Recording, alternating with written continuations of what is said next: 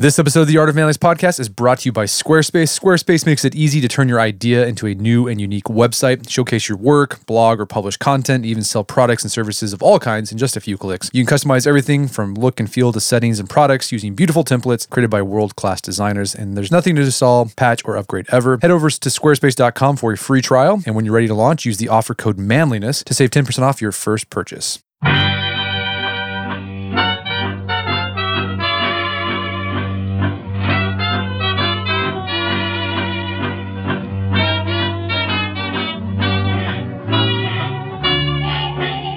Brett McKay here, and welcome to another edition of the Art of Manliness podcast. Now, picture this you're sitting in your car, mindlessly staring off into the distance when a memory from your childhood pops into your mind. Could be anything Christmas, playing catch with your dad, whatever. Initially, thinking about this memory makes you feel pretty happy, but then you start feeling kind of sad. If you experience that feeling of happiness tinged with sadness when remembering something, you've experienced nostalgia. My guest today is a psychologist who has spent his career researching this oft overlooked emotion. His name is Clay Routledge, and he's professor of psychology at the North Dakota State University. And today on the show, Clay takes us deep into the psychology of nostalgia. We begin by discussing what exactly nostalgia is, what it feels like, and what induces nostalgic feelings. Clay then delves into the benefits of nostalgia, such as alleviating depression and loneliness and providing meaning in your life. We then get into the downsides of nostalgia, trying to feel nostalgic too much and how to avoid that. We end our conversation discussing why we can feel nostalgic for time periods we didn't even experience ourselves and the possible benefits of that type of nostalgia. After the show's over, you'll be wanting to bust out old photo albums to take a trip down memory lane. And after you've done that, check out our show notes at slash nostalgia. Clay Routledge, welcome to the show. Thanks for having me. So, you are a psychologist who has spent a lot of time researching nostalgia, which is, you know, you don't see a lot of papers about nostalgia. You see a lot about like the big five, right? Or things like that. But so, what got you researching the psychology of nostalgia? So, when I was in graduate school, I was really more broadly interested in how humans navigate time. What I mean by that is, compared to other animals, we have this unique capacity for temporal thought. So, we can think about the past, we can think about the future, we can run different sorts of simulations about these different points in time. And so I was just broadly interested in, you know, the implications of being an animal that has to grapple with the awareness of time. And in fact, most of my work, or a lot of it, I should say, has focused on the ability to think about the future and the implications of that, um, especially the existential implications of being able to think about um, future mortality. And so when I was in graduate school doing this work, I was actually working on a chapter for a book on temporal consciousness with my PhD advisor, and we started toying around with how people use the past, you know, how they reflect on the past, which we do in many ways, of course. But what seemed really interesting to us was this possibility that people th- have this ability to think about the future, and that can be exciting, of course, because we can think about goals and things we're looking forward to. But it can also be threatening because it's a reminder of our vulnerability and, and frailty. And so then we started thinking, well, maybe people actually turn to the past as a way to combat some of their insecurities and worries about the future, and and particularly that uh, they you know they might bring to mind nostalgic memories that make them feel warm and safe and, uh, and meaningful as a way to cope with some of their anxieties about future concerns. And so really that, you know, that's how I got into it was not just a fixation on nostalgia, but just more broadly how people kind of deal with being um, temporal and, and ultimately existential animals. Yeah, I'd love to talk about that idea of uh, thinking about our temporal future. But let's talk about this nostalgia. All right. So I think we've we we all n- can describe nostalgia. We've all experienced it. So in your research, how how do you guys describe nostalgia? Because with with psychology, you have to get really you have to get more precise. Besides just oh, I have this like fond memory. So what exactly? How do you describe nostalgia, and how is it different from say just remembering any other memory from your past?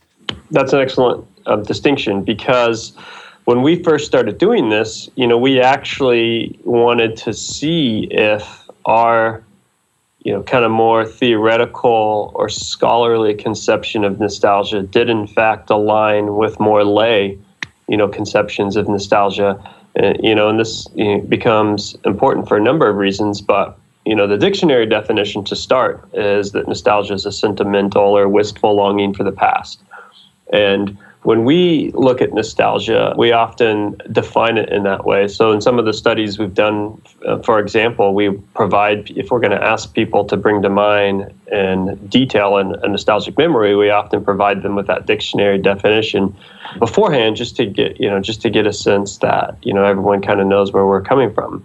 But we've also you know, you know, done a number of studies looking at lay or you know just more common conceptions of nostalgia, and they converge quite nicely with this more scholarly approach. And in a nutshell, I would say the, the consensus um, seems to be that um, nostalgic memories are these are these memories that people find particularly uh, meaningful or sentimental, and what distinguishes them from from more ordinary memories seems to be that that potency of meaning. So you can ask people, for example, to say, "Hey, think about a, a happy memory or positive memory or sad memory or an ordinary memory from your past," and they'll sometimes they'll bring to mind a memory that would also you know constitute nostalgia. Um, they can distinguish the two, and you can find distinctions when you have when you, you know, more surgically tell people to specifically think of a nostalgic memory, it does something a little bit different than if you just say, hey, think about a happy or, or, pleasant memory. Yeah. I think one of the ways you found a lot of people describing is like it's feeling both sad and happy about the memory. Yeah, yeah, yeah. So that's a good point because if you say, just think of a happy memory or a positive memory, uh, a lot of times that'll be somewhat superficially positive. So you can imagine, you know, lots of things just being positive memories, like, oh, I went to the movies or I ate a piece of cake. Um, but what seems to distinguish nostalgia in part is this more um, what we call emotional ambivalence, which is there's this tinge of sadness or loss. And that's part of what I think makes nostalgia memories special is they're not just ordinary everyday happy events right there might be little things that you enjoy every day but nostalgia seems to be more of those momentous or meaningful memories and oftentimes you know the people you know don't don't really think about this a lot of times these more meaningful memories have this this tinge of uh, of negative affect or negative emotion in them because they're so special um, because you know meaningful memories are often complex and because you know when we think about them we're we're aware of that you know that sense of how these are these are rare kind of special events. Right. And then also I mean the word nostalgia it comes from greek which meant homesickness. So you're kind of feeling like this longing for home which could be the past in this case. Yeah definitely. I mean there is this it, there is this sense of you know something that you're that you're longing or you know that you're longing for as opposed to just something that is just more kind of superficially like uh, transiently pleasurable. Right. Yeah. You talked to about the history of nostalgia. There was a time in sort of the history of psychology where nostalgia was seen as a sickness. Like that's not a good thing to have. Was it because they didn't really fine tune nostalgia and they were just they were you know conflating it with some other like just like a a sadness? I mean, what was going? Why did they think nostalgia was bad at some point in the history of psychology? So there's a couple of possibilities. I mean, you know, to start, it's a little bit difficult often to do these sort of historical analyses because you know we're not there and we don't know exactly so we're you know, we're doing almost like a forensic sort of analysis of text and you know writing and what we think you know people were were, were thinking at the time but there seems to be a couple possibilities that you touched on one and that is that you know there was just an oversimplification of this idea of homesickness and so what people were doing is they were conflating the these negative emotional and distressing you know feelings that people were having that might have actually you know i'm sure we'll touch on this later might have actually triggered or instigated nostalgia as a coping resource you know conflating that with the actual nostalgia memory which might actually have been the response to those to those negative states. So that's you know that's one possibility. Is you know in modern science we would You know, we use words like the difference between correlation and, and causation, for instance. Are these negative feelings correlated with nostalgia? Um, and is that why we, you know, that's why they conflated the two? In addition to that, you know, a, a second possibility is that over time we have started to change the definition of what nostalgia is, and that we've started to ourselves distinguish it from homesickness. Now, what I, you know, even if that's true, and you know that could be part of the picture, I would, I would just note that that doesn't mean nostalgia is a new or recent phenomenon. It just means that we have developed new language, or we are we are approaching it conceptually differently. I mean, I think there's there's no reason to believe that nostalgia, as we commonly think of it now, is something that's emerged in you know in recent decades. You know, as long as our species has been an animal that grapples with with the awareness of time and and concerns about meaning, I suspect we've always been nostalgic. So nostalgia is sort of a wistfulness of happy memories, meaningful memories. What is like what is the content of nostalgic thoughts? I mean, is it pretty much the same uh, in your that you've seen things pop up over and over again in your relation in your in your research? Yes, it is. So, and and in fact, there's been some you know some studies in recent years really looking cross culturally at different nations and age groups, at different parts of the world, suggesting that there is a, a common theme of nostalgia or common characteristics that you know populate nostalgic memories, and they include um, a heavy emphasis on social bonds or relationships. So certainly, you could have nostalgic memories that are more solitary, that are you doing you know something completely by yourself, but that would be more atypical than than a social memory that involves close others, friends, family, romantic partners. Um, so the sociality of nostalgia seems really, really big. Also, we find that nostalgia often contains what you know people refer to as momentous life events. So you can be nostalgic for anything, of course, even very you know even things that other people might find trivial, you might find momentous. But you do see these common cultural themes about rites of passage like graduation, you know, kind of religious traditions, and getting married, for instance, having children. And you also see themes related to holidays or, you know, these kind of cultural rituals are, are big. And of course, a lot of these things also implicate the social nature that I just touched on.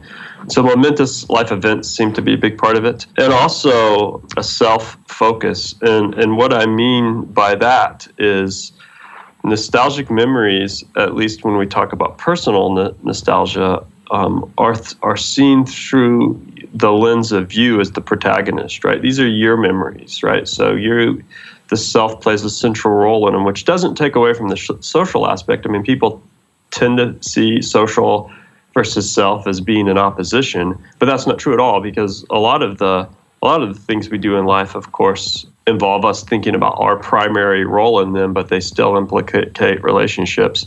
And finally, I would say um, nostalgic memories are sort of populated by this, what we call a redemptive sequence, you know, events that have a, a redemptive sequence. And so that's where the negative and positive elements come in a little bit more is that a lot of times nostalgic memories involve some sort of hardship or loss or pain or difficulty or uncertainty that is subsequently that you subsequently triumph over.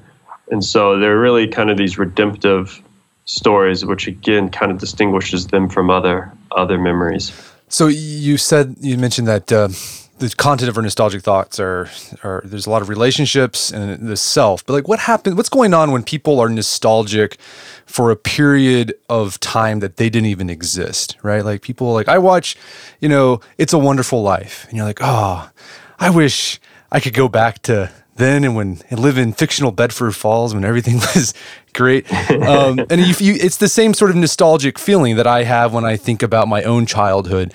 So, what's going on there when you're nostalgic for a, a, a era that you didn't even experience yourself? So, one thing to you know to start with is that I think it's important to distinguish um, a, a, lot of what I've been talking about, which we would call personal nostalgia, from what you're now referencing, which we would call historical nostalgia.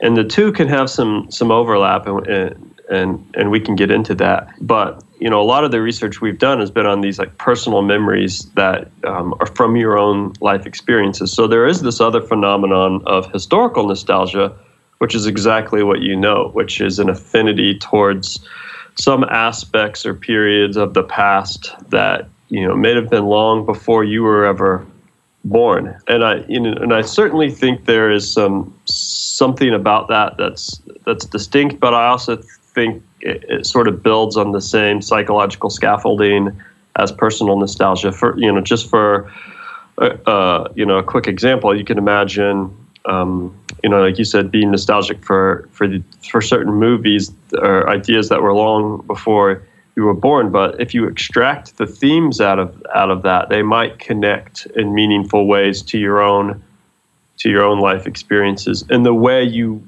became introduced to those uh, historical ideas might have important personal connections as well. So I know that I have some nostalgia for for older movies that I experienced for the first time with either you know older relatives or or my father, and so there is still this connection to my own personal life experiences, but they were introduced to me.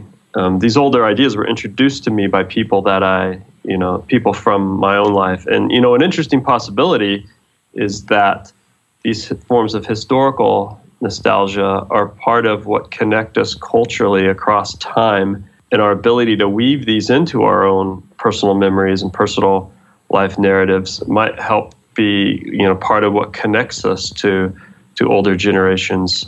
I think uh, you know another good example if this seems a little a little abstract is like my son who wasn't born until 2001 has a lot of interest in movies from the 1980s and so we've you know particularly kind of action, you know, the action movie genre. So I've shown him everything from Rambo to Terminator to you know to Aliens to to Rocky to the Rocky movies and all all these action movies, Predator, you know, all these action movies from the 80s that were way before he was born.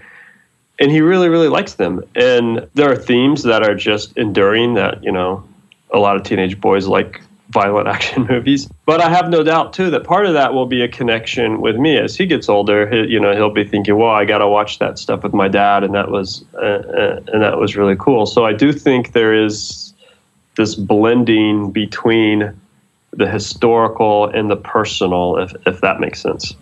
No, it makes perfect sense because like I I'm I often get nostalgic for like the World War II era, and it's probably because both my grandfathers fought in World War II, and so as a kid they showed me their pictures from the war. That was my so that's my connection to that era. Yeah, um, yeah, no, definitely, and you know, and also a lot of tra- you know just kind of fashion, either fashion trends or certain um, certain ideas that you might you might like. The the uh, the peak time of those ideas might have been you know, in times past before you were born. And so, you know, that can be part of it too, is you just happen to have a particular hobby or a particular area of interest. Like, say you're interested in muscle cars for whatever reason. You might say, well, there was a period that was sort of the peak for that time. But my guess is a lot of times, certainly not always, I'm sure, but my guess is a lot of times if you dug a little bit deeper, you would find a, a personal link. So maybe you your dad had a muscle car and you just thought that was really cool like he was the greatest like or he showed like you said he showed you picture you know you, your grandparents or somebody showed you pictures from they were from when they were young. So i think a lot of times even though we feel sort of disconnected personally from historical events there is a real family or social connection somewhere you know somewhere beneath beneath the surface so you've done research and found that nostalgia is, is something that's not just unique to people living in Western industrialized countries. It's it's cross cultural. You also did research on sort of trying to figure out how we feel nostalgically at different times in our life. I'm curious, are there certain points in our life where we feel more nostalgic or less nostalgic? So this is a question that certainly needs a lot more data to be appropriately answered. We do have, you know, one, you know, one data set that provides some suggestive hints. Now, let me start by saying the differences between age groups aren't large. So, what we find is in in general across across age, people are nostalgic. There are individual differences, you know, which I'm sure we'll we'll talk about because there is kind of a personality trait related to nostalgia. But people of all ages seem to regularly engage in nostalgia. Now that being said, you know, uh, you know, I was hinting at this potential interesting small difference. We have some preliminary evidence that nostalgia may, you know, be higher among um, young adults, and then you know, so people in their 20s, for instance, and then kind of start to decrease slightly in middle age and then begin to increase in, again as people get older. And, and one possibility, and I, you know, I say this with caution because we don't know for sure. One possibility is that this is somehow mapping on to you know kind of normal trends um, across the life kind of lifespan trends. And so what I mean by that is when you're a young adult, you have a lot of uncertainty, right? You're trying to figure out what to do. You're trying to you know potentially find a mate, become more of an adult, and you know be independent. And with that uncertainty, might provoke a more longing for nostalgia as a way to you know kind of regulate these you know these experiences. Now, once you settle into middle age, and again, this is just a simplification, um, people differ, obviously, you might expect more of a period of stability. Right, you have a job, you have a career, you're doing your thing, you have a family, you're you know you're just plugging away, and so you might need nostalgia less. And then as you start to get a little bit older, you're starting to have life transitions again. Either it's retirement, or you know, of course, eventually people start to you start to lose family members and parents and, and friends. Um, there are other experiences in life as you as you get old in terms of declining declining health. So that's just one possibility is that trends in nostalgia across age somehow follow trend general lifespan trends and dis- what we would call discontinuity. Yeah. I can see that. Like in my own, this is anecdotal. This is I'm, I'm, throwing in some anecdotal evidence into the the mix here. But like, yeah, as a as a young adult, I'd get really like the Christmas spirit, right? It's very nostalgic. Uh, now as like I'm a 30 something dad who have kids, like I don't like I don't feel that much at the holidays. And you know, like, oh, I just got to get through this because there's a lot to do. yeah. Um, and I, always try to like, I'm gonna like, I'm gonna, I'm gonna recapture that feeling somehow, and I never can.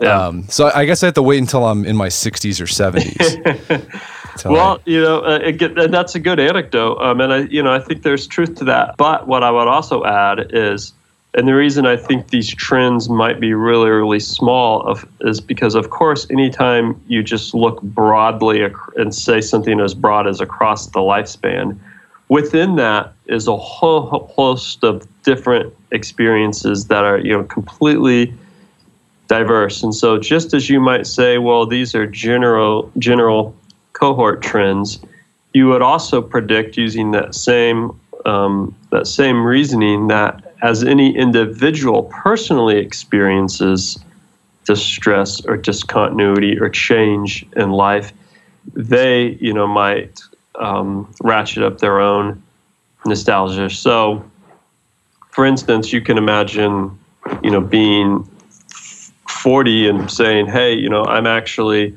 a lot more nostalgic than maybe I would have been because I just got a divorce or I just you know or I just lost a parent or, or something like that. And it's triggered this this compensatory effort to revisit meaningful past memories and you know to reflect on these things that give me some sense of, of stability that I know who I am. So I think it's definitely more surgical to focus on the individual level than it is the, the broader cohort level. But still, that that lifespan piece I think is is interesting, and there's some, and it might help us understand some general trends, you know, across age. So you've kind of been referencing this throughout while you were talking, explain, giving your answers. But like, why do we experience nostalgia? Right? Like, there's, re, you know, we know kind of have an idea of why we experience happiness, why we experience sadness So, why do we have this feeling of sort of mixed sadness and happiness for the past? What do you think is going on there based on your research? Based on my research, well, first I'll say that, you know, nostalgia is compared to happiness and sadness, it's what we call a, a complex, self relevant emotion. So, it's not just a simple, you know, simple positive or negative affect. It's you know as we've discussed, it has this more um, com, you know ambig, you know ambivalent and complex signature, emotional signature. And what you know what we found is there there seems to be at least two general classes of what we'd call triggers of nostalgia or reasons that people become nostalgic. One is just kind of simple sen- what we'd call sensory inputs, which and these are just the reminders of the past that you experience. So certain times of year you might get that you know experience the sensation of oh the weather is changing and i'm starting and oh that reminds me of when i was a kid right? Or i smell you know there's a certain food you know a certain type of smell that you know that reminds me of things from my childhood. Or music would be a big sensory input right? I heard this song on the radio from when i that was you know one of my favorite songs in high school and it brings me back. So those are what we call very direct you know triggers of nostalgia. And you know that seems totally obvious. What i find more fascinating is the second class of triggers which we call um, psychological threats. And i think that's more interesting because one it's less obvious and, and two it, it really starts to reveal nostalgia's um, psychological functions. And and so what we find is people are more likely to feel nostalgic in times in which they're experiencing negative emotions particularly uh, uh, emotions relevant to social to social uh, issues and issues of meaning. So when people feel lonely, they become more nostalgic. And you know, before I mentioned the correlation versus causation angle, and, and this is one of the things that we've tried to address is to distinguish, you know, correlation from causation. So we've now done a number of um, experiments to and demonstrated that it is in fact negative emotions that trigger nostalgia as opposed to nostalgia triggering um, negative emotions. So um, when you induce sadness in the laboratory or you induce negative affect in the laboratory, you find that people su- subsequently feel more nostalgic. When you induce a, a, feeling of social exclusion or ostracism or loneliness in the laboratory, you find that people subsequently feel more nostalgic. When you induce some sense of meaninglessness or, you know, provoke people to question the meaningfulness of their life, they they subsequently respond with a heightened sense of nostalgia. So the second class of triggers seems to be these um, negative psychological states that people are turning nostalgia to as a way to regulate you know negative emotions and experiences. We're going to take a quick break for a word from our sponsors. All right, for the past few months, my family's been using HelloFresh. It's a meal delivery service that shops, plans, and delivers step-by-step recipes and pre-measured ingredients right to your door. So all you have to do is just cook, eat, and enjoy. Here's how it works: you pick a plan. There's the classic plan, which comes with a wide variety of meat, fish, and seasonal produce. The veggie plan, which is the vegetarian option, and the family plan, which is what we use. It's quick and easy meals the whole family can love. You pick that, and you can get decide however many meals you want a week. And again, they just send everything right to your door in this nice recyclable insulated packaging. All the ingredients are pre-measured. You don't have to do I mean just you just put the stuff together, cook it. It's a lot of fun. And all this for less than $10 a meal and everything takes all the meals take about 30 minutes to prepare. From pre- preparation to cook, that is it. 30 minutes. Family loves it. Last week we had some delicious burgers with some zucchini fries. I had parmesan on it. The burger was fantastic, really good. The kids loved it. And it's been a great way to introduce my kids to different types of food like fish and things like that. So if you want to try this out, we got a special offer for you. To get $30 off your first week of HelloFresh, visit HelloFresh.com and enter promo code manliness30. Again, go to HelloFresh.com, use promo code manliness30 to get $30 off your first week of HelloFresh. You're going to love this. And if you have a family, your kids are going to love it too.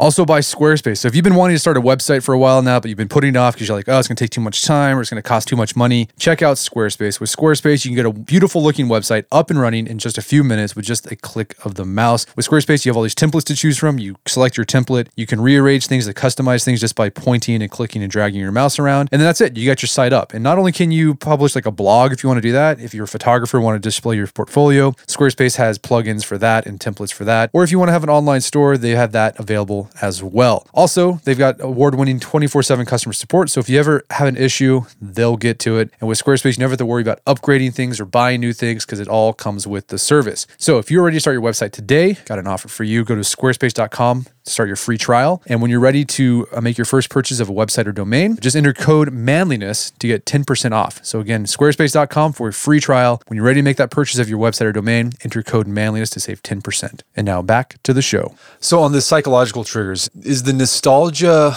just serving as a balm, right? Just like helping you feel better because you're sad, or does it actually cause people to take action to improve their situation, right? So like you feel lonely okay, I feel nostalgic for the time in high school and I had friends and everything was great. That can that can just you could just settle there. Like I feel better. You don't do anything about it. Or does nostalgia actually okay? Let me do something now so I can have friends now. That's actually been one of the most surprising and interesting um, developments in in the research. I think because originally, to be honest, I thought it was the former that nostalgia just kind of made you feel good. So, and that and that has value in itself, right? So you feel you're experiencing loneliness or a feeling of rejection or meaninglessness and so you you kind of retreat to these memories in the past that make you feel good.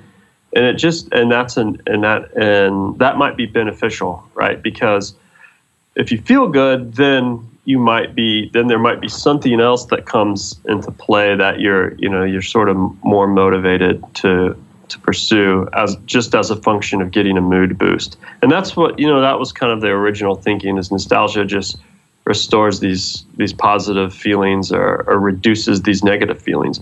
But then what we found more recently, and I think is is is very fascinating, is that nostalgia didn't just make people feel good; it actually mobilizes them or motivates them.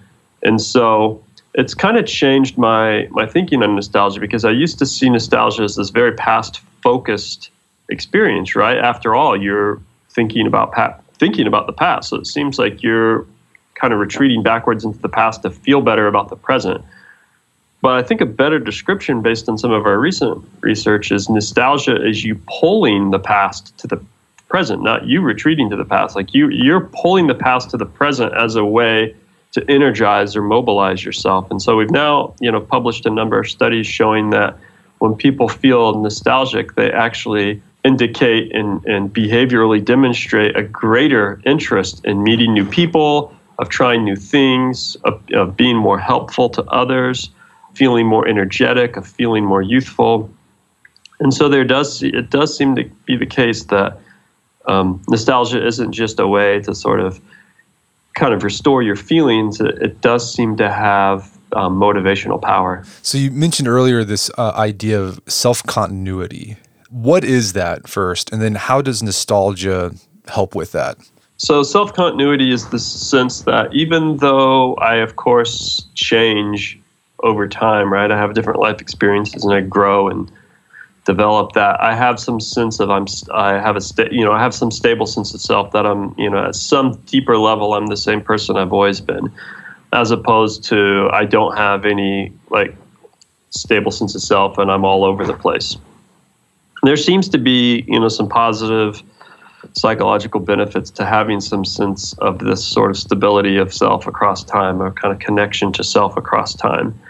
And so the way nostalgia boosts this the self continuity is it seems to be a way that people can bring to mind these experiences in life and weave them into a meaningful personal self story or self narrative that help that helps them feel like they have some kind of authentic or enduring, you know, sense of self regardless of what what happens or regardless of what happens to them in life. Gotcha. And I, th- I thought the, the, really interesting section. This is what kickstarted your your entire research about nostalgia. Is it nostalgia and sort of existential meaning, right?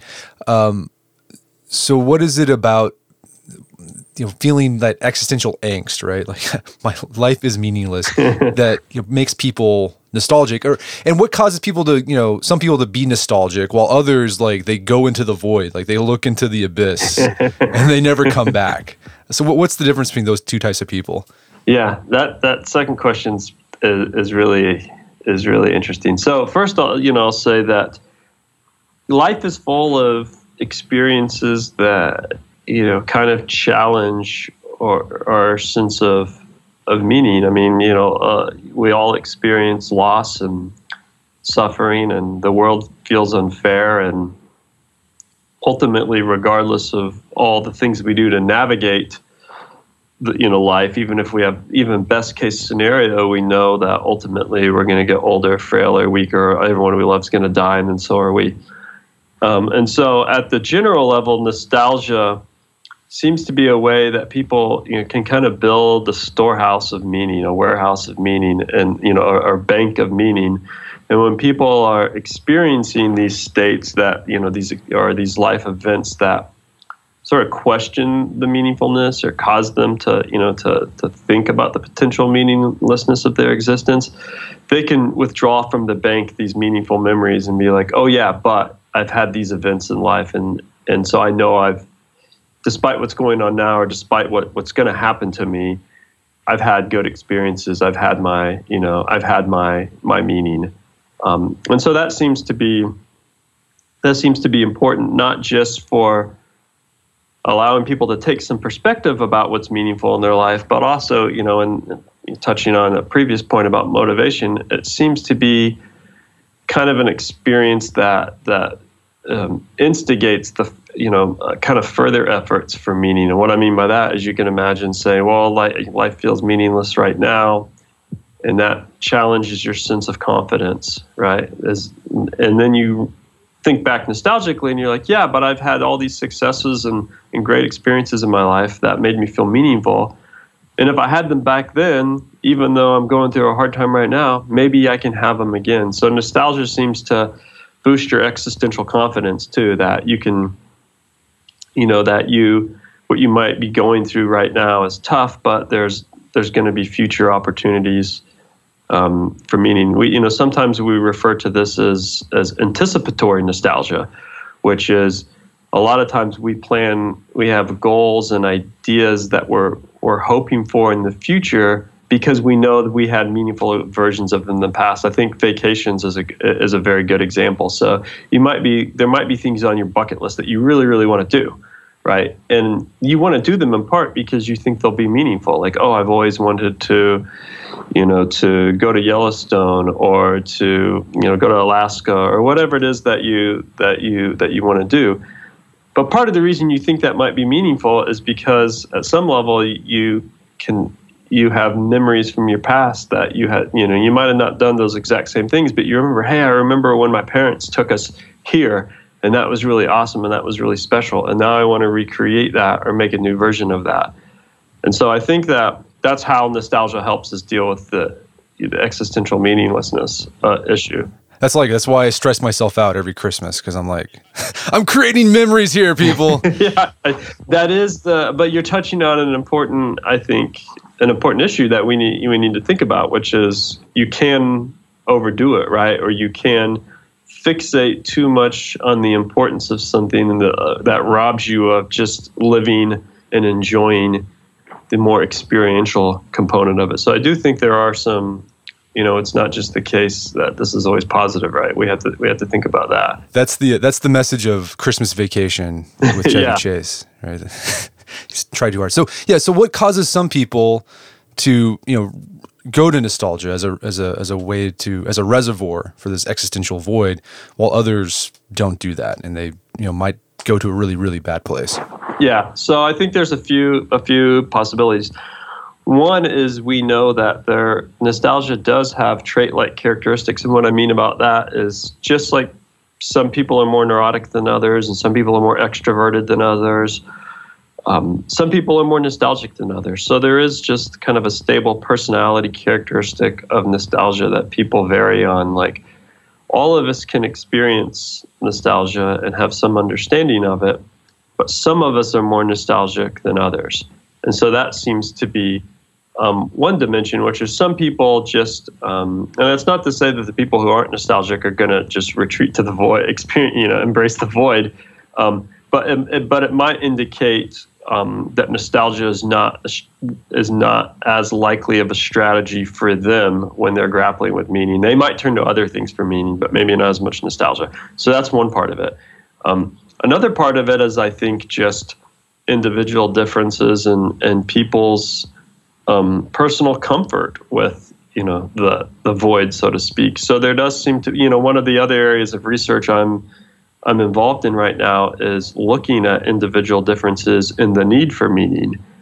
Now, at some level, like just like the need to belong, um, or you know our social needs, everyone has some you know some level of need for meaning. Everyone needs to feel important and that their life has some kind of value or purpose at some level. But people also seem to differ differ on this. Some people are really really high in this need. Some of the research that you know, some of the recent research we've done on this suggests, for instance, that people that are high in need for meaning tend to be more religious and and hold more supernatural beliefs.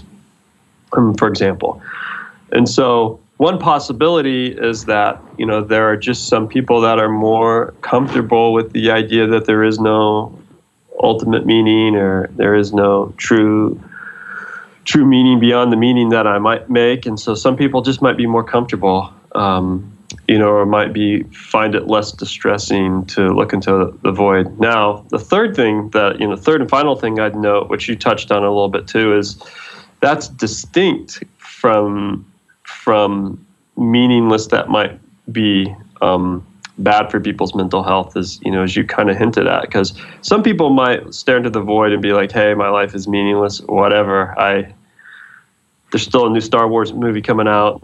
I still like you know i still like starbucks and you know then you know some people just might be a little bit more comfortable with that right Right. But I think the problem is a lot of people aren't. And if they don't have, you know, I'd say the majority of people aren't. You know, in fact, I think it's a very small percentage of the population that's probably fully able to em- embrace without any real um, psychological distress the you know the the total potential and significance of their existence. Um, so for everyone else who who um, who isn't like that, who wants meaning, if you know, if not nostalgia or if not something else. I mean, there are people do experience one of the predictors of the depression is a lack of meaning. One of the predictors of, of suicide is a lack of meaning. One of the predictors of addiction and other forms of, of risky and problematic behavior is the feeling that life is life is um, meaningless. So there does seem to be this kind of pathological component of a lack of meaning um, and I don't know, you know, I don't know what the answer is um, for those people um, because we largely haven't studied nostalgia from that kind of more clinical perspective. We've studied it as more just a normal life experience, and and that actually touches on an important issue um, that I like to bring up a lot, and I think in, we need to do a better job of of of being transparent about in psychology, which is it's a lot easier to identify and study phenomena or people or experiences as they naturally exist and and then to kind of experimentally move that around a little bit just to understand a phenomena like nostalgia it's a lot harder to develop interventions that can dramatically change people if that makes sense yeah that makes sense um, you also highlight research that nostalgia can actually have physiological response. I mean, I've, I've seen this research before where they'll go to a nursing home and they'll make the nursing home pretty much look like how it looked when the residents were in their prime in their 20s and like instead of shuffling the old people like they get a little pep in their step. So i mean that's another benefit. But i'm curious in your research have you found any like is there a dark side to nostalgia? Like we've been talking about the benefits. Are there any downsides to experiencing nostalgia? So i think there are certainly are possible downsides. One would be an over use of nostalgia. Now we don't really, we haven't really figured this out in terms of research, but it, you know, it, it seems to be you know, pretty obvious at some level that almost anything that's good for you or can be bad for you, or almost anything that's good for you can be bad for you, right? So you know, use the par- use the parallel example of exercise. Like everyone would say, "Hey, exercise is good for you," but we know, you know, that people, some people over exercise um, or compulsively exercise, and so you know, I'd say similarly, if you are, if you're so fixated on nostalgia that it's preventing you from living in, you know, the present or engaging in other future-oriented opportunities or experiences, then that would be you know that would be a problem. In addition to that, you know there is some some recent research on what we would call group or collective nostalgia, which you know which seems to have some positive and negative benefits. And what I mean by that is you can imagine nostalgia for a group you're part of, right? So um, you can say, hey, I have nostalgia for I have nostalgia for being an American or nostalgia for um, being, you know, when I was in college or something like that. And that has, you know, that has many benefits because group level nostalgia makes you feel connected and part of something bigger than yourself, right? It gives you um, some commitment to your in group. But the problem, of course, is that it also runs the risk of um, making you less um, focused or less open to outgroups or to you know people that aren't part of that group. And so I think one of the things that you know that warrants further investigation is the extent to which a nostalgia can, while increasing some kind of group harmony, perhaps a collective nostalgia, could also um, contribute to to intergroup conflict. And there just isn't a lot of you know, like I said, there's research on the benefits of, of group nostalgia, but there isn't a, there isn't really much research on the potential consequences. So as I was reading your book, I was thinking, okay, there's all these great benefits of nostalgia. I want I want some more nostalgia in my life. Have you all found like are there ways you can ind- i mean you've been able to induce nostalgia in the lab by making people feel sad. It's so funny that that's what you guys do. Like, we're going to make you feel lonely and excluded and sad so we can test this yeah. thing. But are there i mean you mentioned the sort of the direct triggers right? Music pictures etc I mean, are there ones that you find that, you know, without fail typically induce some sort of nostalgic feeling in people? Music seems to be really big. It seems and you know, there there might be different reasons why. Just from an experimental or laboratory point of view, music might be a really good induction just because people like it and it's engaging. I mean, a lot of times when you do these studies in the lab, you're bringing people in and, you know, it's not the most interesting thing for them to do. but you give them a chance to listen to music that makes them nostalgic or oftentimes in our you know to make sure we have good controls in our con- control conditions we also have them listen to music that they really really like or enjoy. So it's equally um, engaging but it's music that they've only recently only recently heard. And so that way it's not you know it's not associated with the past for them. But that seems to be powerful you know so that just from the engagement part of it. But even beyond the laboratory i would i would propose that music is a particularly powerful um, source of nostalgia because it seems to be that all of us have, or many of us have, a almost like a soundtrack to our lives.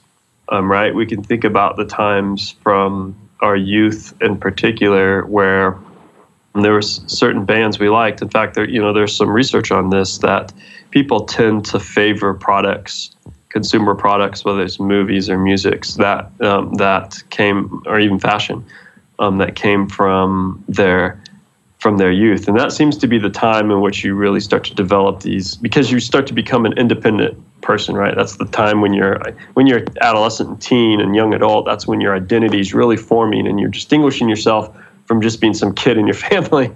Um, you're becoming an you know kind of an autonomous person and there's there's music associated with that, right? Um, and so for me, it would be the the you know the early 1990s, right? That's when I was in you know, in high school and college. And so um, I have a particular, I like new music, uh, uh, of course, but I have a particular, you know, affinity towards music from the 90s. What were your favorite bands from the 90s? Oh, man, you wouldn't believe it because this is just a, an audio show, so you can't even see it. But I'm wearing a Nine Inch Nails shirt as we, as, as we speak. I was a big, I was a big Nine Inch Nails fan. I was, a, but I was a big, um, I guess what they would, what we called back then grunge and and you know alternative music. So Pearl Jam, um, Soundgarden, Alice in. You know, I was a big Alice in Chains fan. Um, all those, all those sorts of band, kind of rock alternative bands. Um, you know, I actually liked some, and I still like, um, you know, kind of punk music. But that was, you know, that kind of hit its prime um, before a little bit before my time. But when I was in high school, and I had you know a little bit of cash and could buy you know CDs, my you know, and develop my own music taste. It was that you know that grunge alternative sort of moment. That's funny. Yeah, for me it was like I listened to like ska and punk. The thing is though, I don't enjoy listening to that music now as a 30 year old. Like I'm just like I can't. No, I can't do it. I've tried it. I'm like I'm gonna feel nostalgic. I'm gonna put in some less than Jake or some Reel Big Fish I'm like, okay, no, I can only do oh, really? one song. Yeah, it's so weird. So what, what do you? So what's your? What do you listen to? Just more contemporary stuff? Yeah, I mean, contemporary stuff. I listen to. Uh, you know, I like Frank. I like the pop standards. Like I like Frank Sinatra. I like. I've oh. always liked swing music, sort of jazz from the 30s and 40s. That's been sort of consistent from when I was a kid until today. I still like that, but and then today I I do enjoy just poppy poppy pop music, pop rock music. So you really are a historic. When you say you're you have historical nostalgia, yeah, you yeah. really do. It's really weird. I think, and I I don't know why. I think my mom might have had a lot to do with it. She was, you know, she loved watching old movies, and of course, I had to watch old movies too. So it's probably because I'm nostalgic for that stuff because like that's what I grew up with. It's not because I. Yeah. I mean, I, I, did experience it directly in an indirect way, if that makes sense. Yeah. No, I think that, and I, you know, I think that will that is an area of research that I haven't fully jumped into, but I think that that's I think that's a really really cool area. I've talked about this with some of my graduate students actually of trying to figure out this. Um, the con the historical continuity of nostalgia of like trying to figure out a way to identify if some of our tastes and preferences um, and our nostalgia for them are linked to things that were passed down to us from you know so if your parents listened to the beatles or the rolling stones for instance like did that how did that influence um, influence your taste? I think and and and what's the and what's the function of that? I mean we're talking about music but you can imagine this in all sorts of cultural contexts. Like you could imagine saying in cooking, for instance, we hear people say, "Well, this is my grandma's recipe," right? And so I think that, and often if you watch cooking, you know, cooking shows or cooking documentaries, which you know my wife always makes me watch these cooking documentaries on Netflix, you'll see these famous chefs, and they'll and they'll often say, "Yeah, well, when I was growing up, my grandma made this or my mom made this," and they might have a new version of it, but there is that um, core of it, and you know, I think that's actually a that's actually an important part of nostalgia that we don't think about in terms of entertainment and and and consumer products and trends and and, and things like that is that a lot of times nostalgia works the best it seems or it's the most creative when people aren't just perfectly trying to replicate something from the past but are able to extract its core its core themes and then do something new, take a new spin to it. And this happens all the time in music. You can identify elements that are that are influenced by um, by the past, but then they go in a new direction. And I think this where you can really see this is in in, in movies.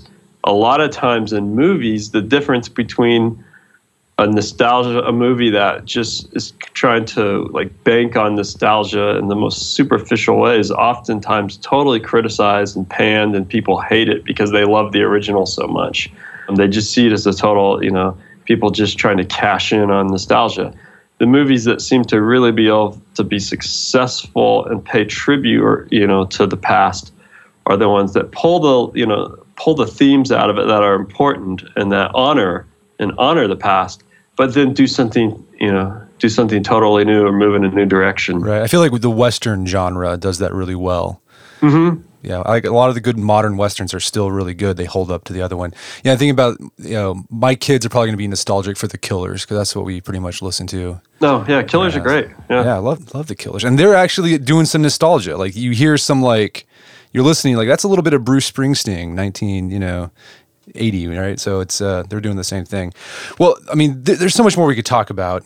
I'd, where can people learn more about your work, not just on nostalgia, but also just the psychology of being animals that have to grapple with temporal existence? Yeah, so uh, if you, I, I, have a website. It's just clayroutledge.com, so it's pretty simple. And you know, I, I have descriptions and links to a lot of my research and and also um, links to I've done you know writing for you know from a number of different outlets ranging from Scientific America to the New York Times to uh, Wall Street Journal. you can see all that on my website. And I, I, I wrote a TED Ed lesson. So if you're if you want something that's like five or six minutes, and you like cartoons, um, I, you know, there's a little there's a little TED Ed video. I mean, I think it's linked on my website. So I think that's probably the the best place to find me. Um, I'm also on on Twitter. I don't you know necessarily tweet about nostalgia per se, but a, lot of times about the areas of, of research and issues I'm interested in. Fantastic. Well, Clay Routledge, thank you so much for your time. It's been a pleasure.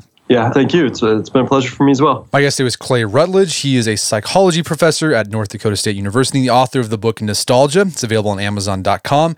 You can also find out more information about his work at clayroutledge.com. Also, check out our show notes at aom.is slash nostalgia, where you can find links to resources where you can delve deeper into this topic.